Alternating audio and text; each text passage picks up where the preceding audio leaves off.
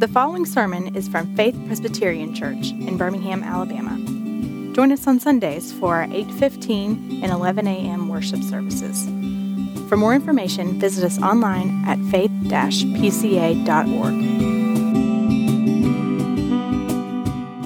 If you have a copy of God's Word, turn with me to the book of Colossians. So go to your New Testament, Colossians chapter 3, going to look at verse 20 through verse 4 or through chapter 4, verse 1. If you're using a Pew Bible around you, you can find this passage on page 984 and 985. We have been studying in our church in the fall. We, stu- we started a study in August.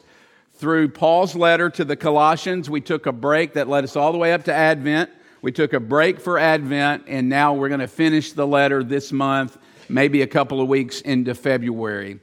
And to set this up, since we're re entering Colossians, let me remind you of something uh, about where we are in this letter.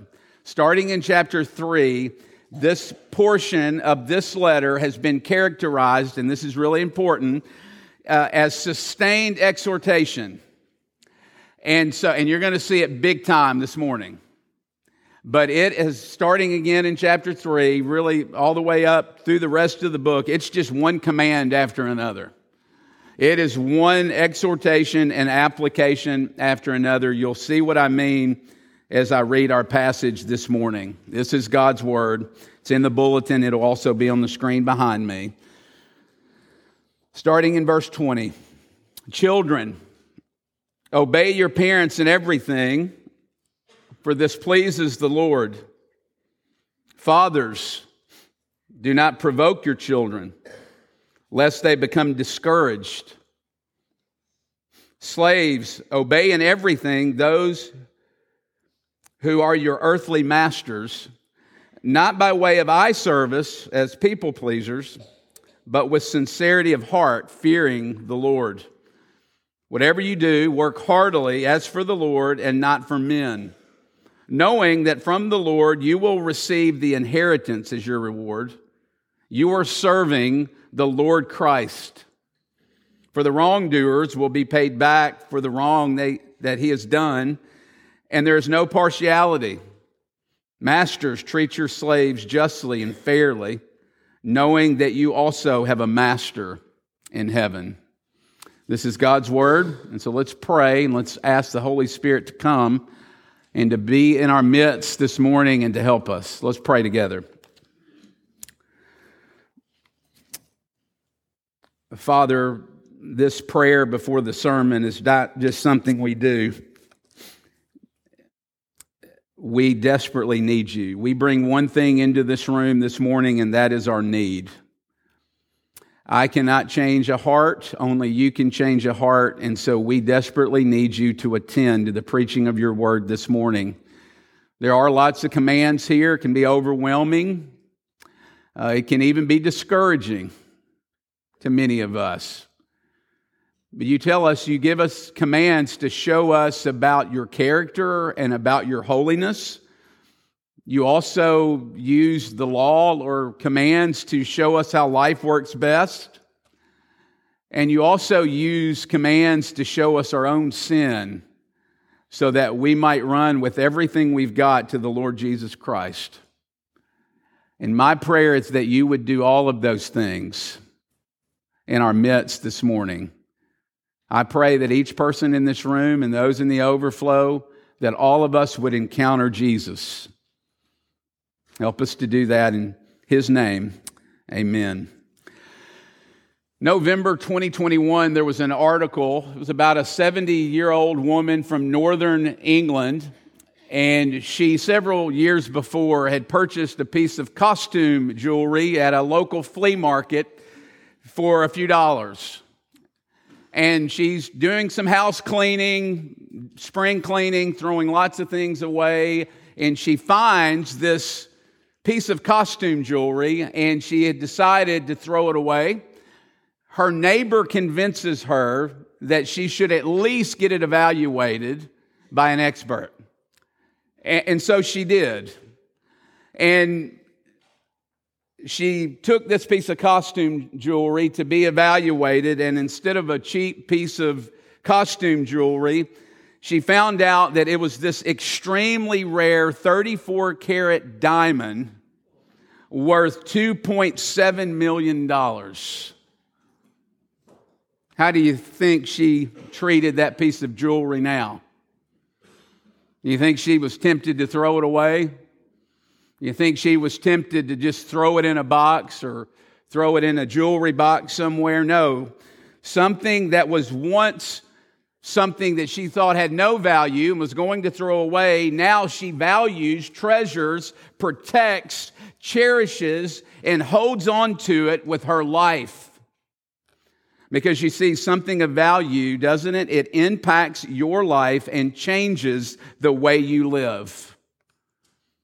And I tell you that story because that's really a good summary of what the Apostle Paul is doing in the letter to the Colossians. He is trying to get us to see that Jesus is so valuable and so beautiful. Remember how he talks about it in the early chapters of Colossians? He's the image of the invisible God. In Jesus, the fullness of God dwells. Jesus is the creator of all things, and in him all things hold together. Why is Paul doing that? So that we might value and treasure, treasure Jesus more than anything else in such a way that it would change our lives and actually change the way we live, especially the way we relate to one another. Think about this portion in Colossians. He has been showing us how the gospel, how Jesus applies to relationships, and he's been showing us the most intimate relationships of our lives. And several weeks ago, we looked at marriage and how the gospel applies to the marriage relationship. This morning, he shows us how the gospel applies to parent child relationships and also to our relationships in the workplace. That's our outline this morning. If you're a note taker, two things how the gospel applies at home and the gospel in our work. The gospel at home and the gospel at work. Let's look at our first heading the gospel at home. So, after talking about in verses 18 and 19 marriage, he moves to parent child relationships. And there's lots of places I could take this. We are a church of a lot of young families, if you haven't noticed lots of young families. So I'm going to speak when I talk to children, uh, to younger children, to youth, to teenagers this morning. And so if any of those describe you, listen closely because the Apostle Paul is speaking directly to you this morning in verse 20. Verse 20 Children, obey your parents in everything, for this pleases the Lord. So let's work that out. Okay, so in everything, so that means I'm gonna, I need to obey them even into sin? Is that what it's saying? No, of course not. That's not what it's saying. It doesn't mean that you should obey or that you should do something against the Bible or against God's will. God would never want that for you. He would never want you to go against His word or against His will. And remember, Paul is speaking here to Christians, to Christian families. He's talking to the church, and so to the covenant family, where parents, by the grace of God, are striving to raise their children in the Lord, trying to teach them the scriptures and praying with and for them. And that said, you know, if you're a parent, and we know from just living life that there are lots of places where there is no, thus saith the Lord when it comes to parenting or some explicit detail about that specific situation that you're dealing with within your family. For example, the Bible doesn't say when your kids get to be this age, then their curfew is this time. And so, children, your parents have to use lots of wisdom. They have to pray. They have to seek wisdom. They have to make tons of judgment calls in their parenting. And God is saying that you defer to them that you come up under their authority and you follow them. And then the question is, why? Why do I need to listen to my parents and obey them? Paul tells us again, verse 20, for this pleases the Lord. Isn't that interesting? Think about that. You want to know one of the things that brings God pleasure and one of the things that He loves children, teenagers? It is when you obey and listen to your parents. That brings God pleasure and He loves it. If you look at these verses, look at 18, just go up and look all the way through chapter 4, verse 1. You'll see a phrase repeated over and over in this section, and it is the phrase, the Lord. And what is being reminded uh, to us is that the most important person in all of these relationships that Paul has been talking about is the Lord, is God Himself. Kids, you are to look beyond your parents and say, Lord, I love you. I belong to you. And God, I want to honor you. Therefore, I will love and honor my parents. Teenagers, I know it can be really tempting and it can be seen as being really cool in this season of your life to distance yourself from your parents and to talk poorly about them. It's so tempting, isn't it? I mean, at the lunch table, when everyone else is doing it, or when you're in a text thread and people are talking poorly about their parents, to just simply jump in and to bash your parents too. You want to know a really clear way that you can follow Jesus in the world? One very clear way that you can live for God and please God in this world is to express love and honor towards your parents. Especially when the rest of the world around you is talking poorly about their own. You see, when you honor, respect, and listen to your parents, you are actually pleasing God. And there's another reason, I think, that needs to be mentioned of why you obey and listen to your parents. And that is because it is part of God's good design for the world. Let me work it out. Children, you have been placed into a family and you had no control over that.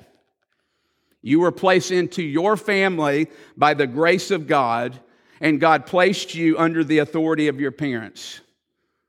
But your parents' children are also under authority. They're under God's authority. And God gave them you to steward as a gift. And being a good steward means that parents seek with everything they've got to raise their children in the nurture and admonition of the Lord, to raise them according to biblical wisdom and principles. Think about baptisms. When some uh, a, a child gets baptized, the parents come up and they make vows to the church and to God about what? I will seek to raise my child in the Lord, to pray with and for them, and to teach them the holy doctrines of the Christian religion. Why? Why is that so important? Because we believe that life works best when you follow God and follow His word and His wisdom. God created us, and as human beings, we come with a, so to speak, with a manufacturer's design. Think about it. We are made in such a way that if you're going to thrive in life, if you're going to be fully alive as a human being, that happens when you live according to God's word and wisdom. When you live according to God's word and wisdom, life, think about the Proverbs, tends to go well for you. And when you don't, when children, when you rebel and push back against your parents and refuse the ways of the Lord, you know what the Bible calls you? A fool. And it says that life, if you do that, will be painful for you and it will be hard for you. Think about if you're driving, you're a teenager, 16, maybe you've got a car. Think about your car. When you get the car, there's that big booklet that no one ever looks at in your glove box. And that is the manufacturer's manual. And what does it tell you if you're ever to look through it? How, what kind of gas you're to use, and the maintenance schedule, the oil, how, what kind of oil goes in, oil goes in your car, all of those things that was given by the creator of the car. And if you refuse to do that, what happens? If you do that, the car lasts, you get as many miles as possible out of it. If you don't ever change the oil, rotate the tires, if you put the wrong gas in it, what happens to your car? You ruin your own car. That's the point. God is saying, God's word, he says, and my wisdom is like the owner's manual for your soul.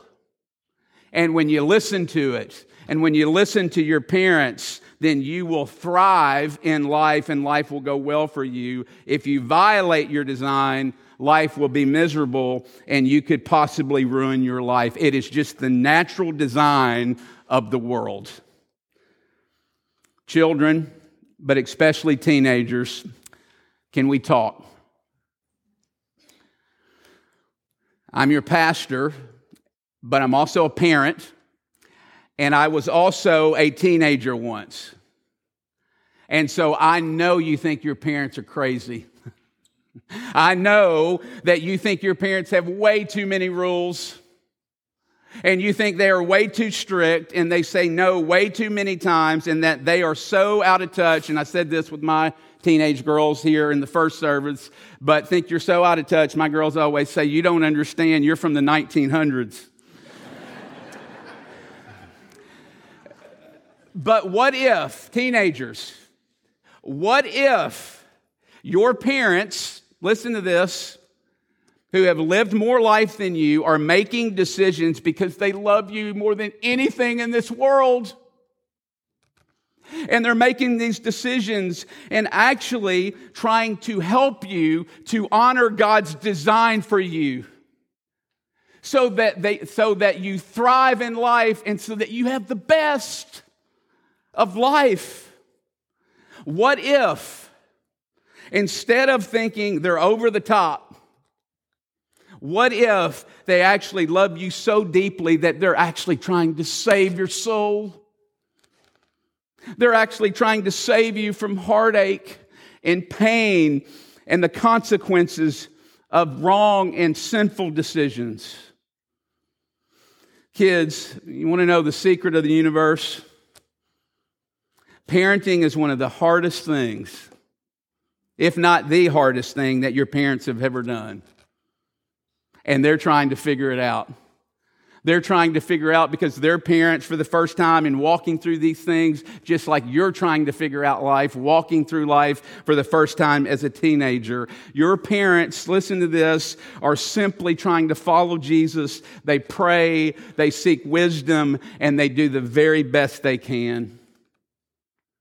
And yes, we make a lot of mistakes, don't we? Yes, we make wrong decisions and probably bad decisions in lots of moments. Please forgive us. And if you're here, not just teenagers here, but if you're a child, older, you're mad at your parents. Maybe you're struggling with the ways that your parents have raised you, and this could be years down the road. Go talk to them. Have respect for them and go talk to them about your issues with the ways that they have raised you.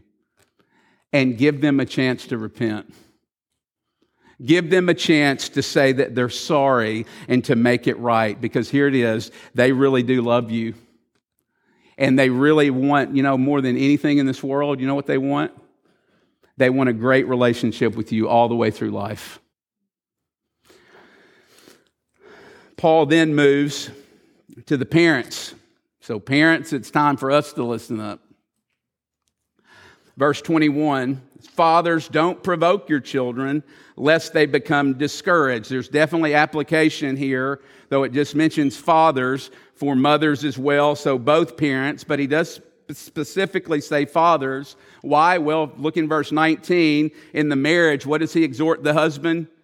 He says, Don't be harsh with your wives. And so perhaps there's this tendency for fathers to be heavy handed and to be harsh in their criticism of their children and harsh in their discipline.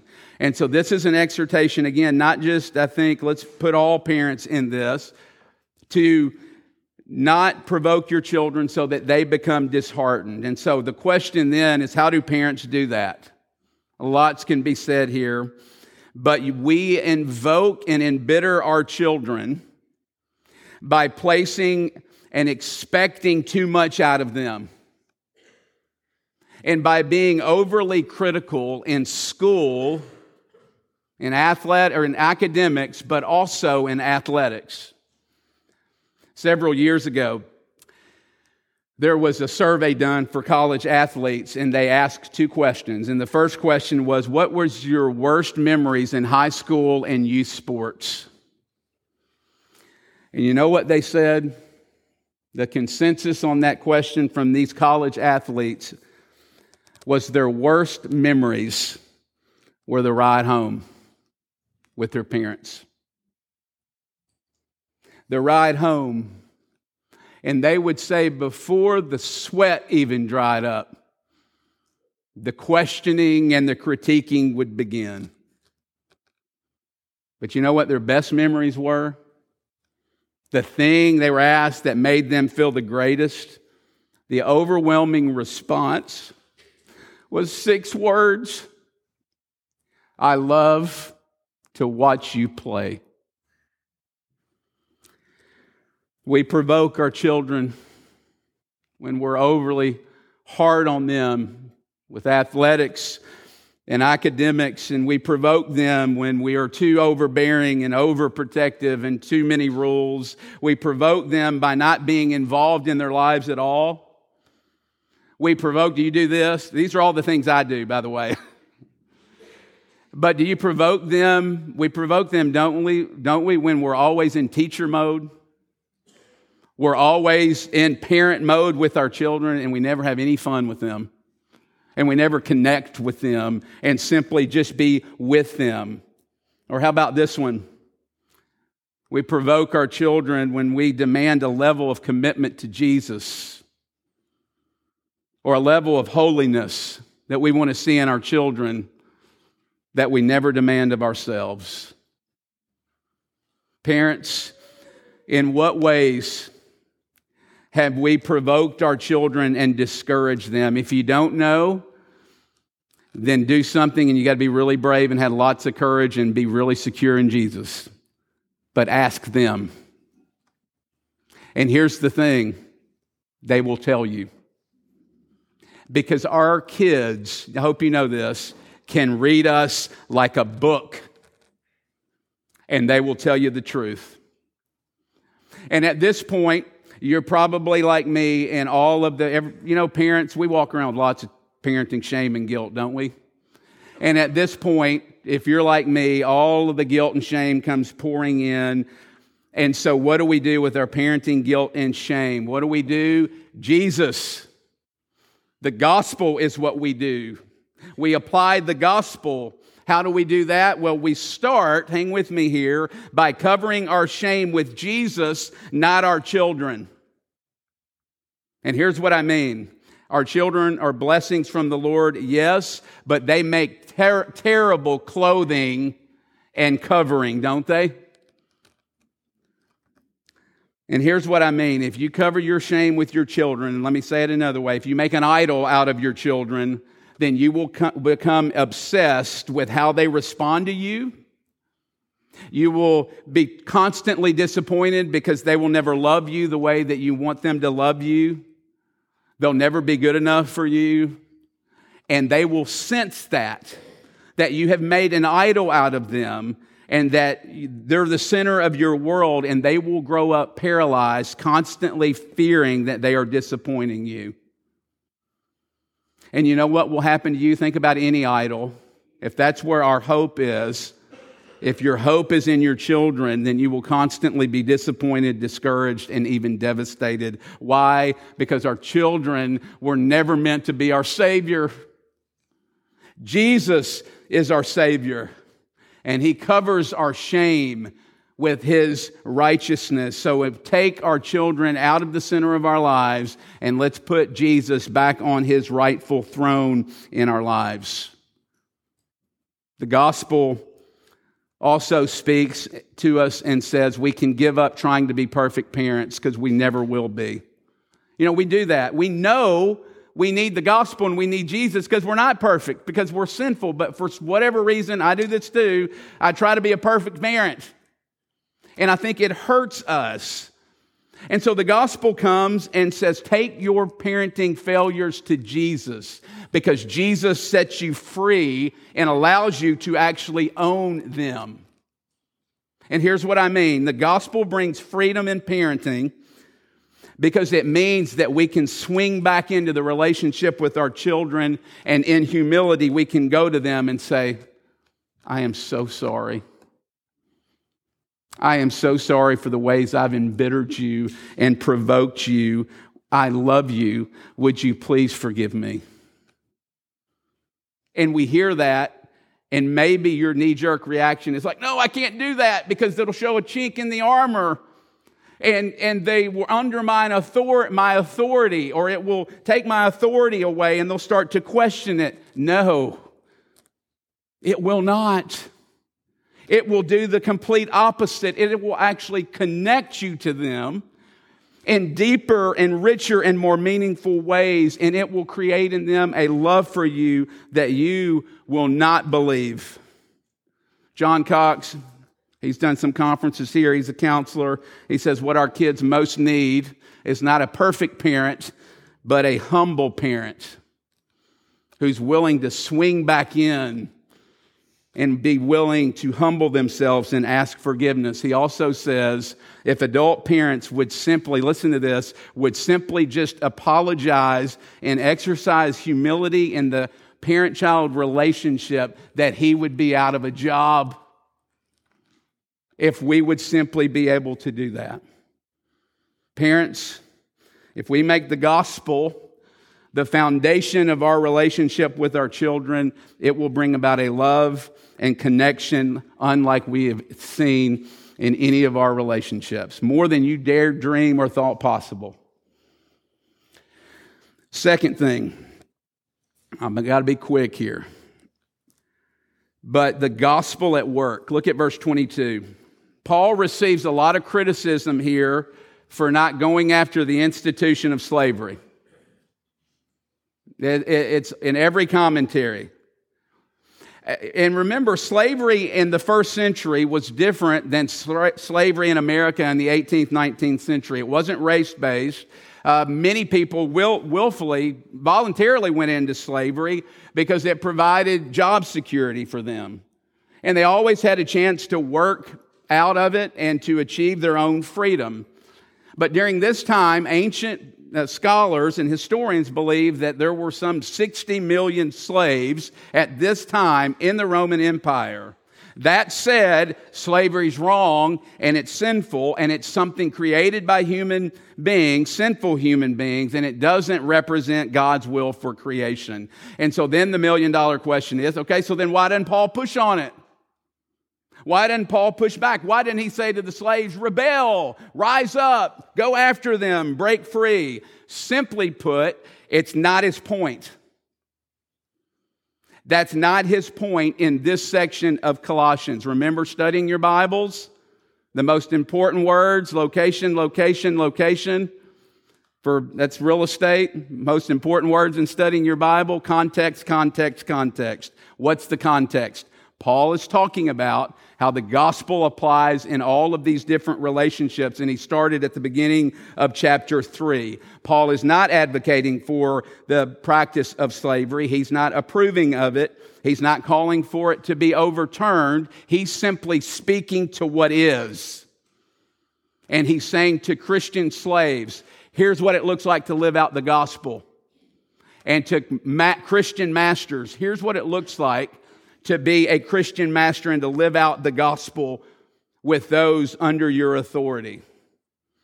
And the scholars will tell you that these principles have application for employees and employers today. So let's make a couple of applications for employees and employers today looking at these verses. Let's start with employees. So, workers, verse 22. It says, We are to work not by way of eye service as people pleasers, but with sincerity of heart.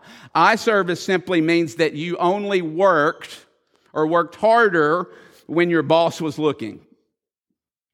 And we know what that's like. When the teacher leaves the room, what do the students do? They goof off. When your coach is not looking or steps out of the gym, you let up. Or you go half speed. Or you ask your kids to clean your room, they go up and say, Mom, Dad, look at my room. And you look under the bed, and everything is not put away, but shoved under the bed. And maybe you're familiar with this, but I know my Wildcats got destroyed by Alabama uh, yesterday, so I got to just own that this morning. But I'm a huge basketball fan. I love March Madness. And have you ever heard of the boss button on the March Madness app? Yes, everybody's saying that means that you're, you're guilty of using the boss button. There is a boss button on the March Madness app, and when you hear your boss coming, you press the boss button the game goes to mute and like a spreadsheet or something pop, pops up on your phone. and then when you when your boss leaves, then you push the button again, the, the game comes on live. Paul, when he talks about eye service, he's talking about boss buttons. And he's saying, don't do that. If you're a Christian, uh, don't be a people pleaser. Don't work when only your boss is working. You work to the Lord's. Whether it's big or small or important or menial, your mo- motivation is you work for one. You work for the eyes of God, and He is watching you, and He is your ultimate employer. Verse 23 work heartily for the Lord, not for men. I did this growing up, but I used to, people tend to draw a dichotomy between spiritual work and secular work. The Bible doesn't do that, and the Reformation locked onto this big time and said all legitimate human tasks are God given and equally spiritual. And I think that's important to think about our work. Martin Luther used to say the maid sweeping for the glory of God is just as honoring to God and infused with dignity as the greatest preacher in the world. So, all the Bible teaches all legitimate work has honor and glory. Verse 24 and 25, again, I'll try to be quick, talks about receiving an inheritance. And so the implications is that employees were not being treated very well. These slaves were not being treated well or receiving fair treatment. And they would definitely not be receiving an inheritance. And Paul says, You will be rewarded an inheritance. Why? Because your boss and your master is the Lord Christ and he will not fail to give you what is yours. Some of you this morning have been defrauded in business relationships. Some of you have had employees steal from you. Some of you have not been paid appropriately. Um, and Paul is saying here, God sees. And God doesn't forget, and he will make it right. So, employers, and I know there's lots of employers in our church, business owners, he also has some words for you. Look at chapter 4, verse 1. Christian masters in the first century had no legal obligations to their slaves. If they did, it was very little and minimal. And the Apostle Paul says, I don't care what the law says. You're a Christian, and so you work by a Christian ethic, and that means that you pay your servants, you pay your employees what they are worth and you treat them fairly and justly. Chuck Colson tells a story about Richard Halverson, who was a Presbyterian minister in 1950s and 60s. He was also chaplain in the U.S. Senate, and he started going to Halverson's church. And this, or Halverson, this business owner, he owned lots of dealerships, car dealerships in the city and he started going to his church and became a Christian, but he was known throughout the community uh, for not being honest in his dealings with customers and not treating his employees fairly.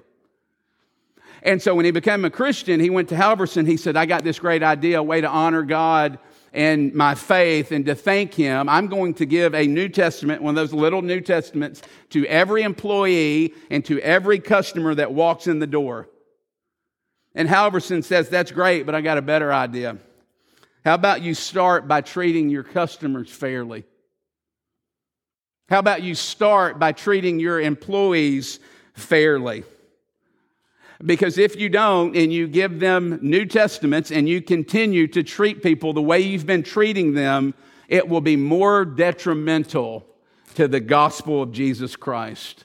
That's the principle that God is laying out for employers in this verse. If you're an employer here, friends, God cares about how you treat your employees.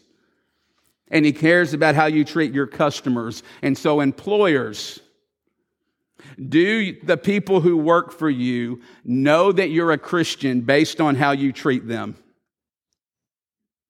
And then the question is, why do you treat them justly and fairly? Look at verse 1 as an employer. For you also have a master in heaven. I love this. Paul is saying, I don't care how far up the org chart you are, you report to someone. Is that you have a boss and his name is the Lord Jesus Christ. You see, every master has a master. It doesn't matter how big your company is, it doesn't matter how much influence and power you have, how many employees you have. Jesus is in charge. And so think about this. If you are a master, what does that make you? If you have a master, what does that make us?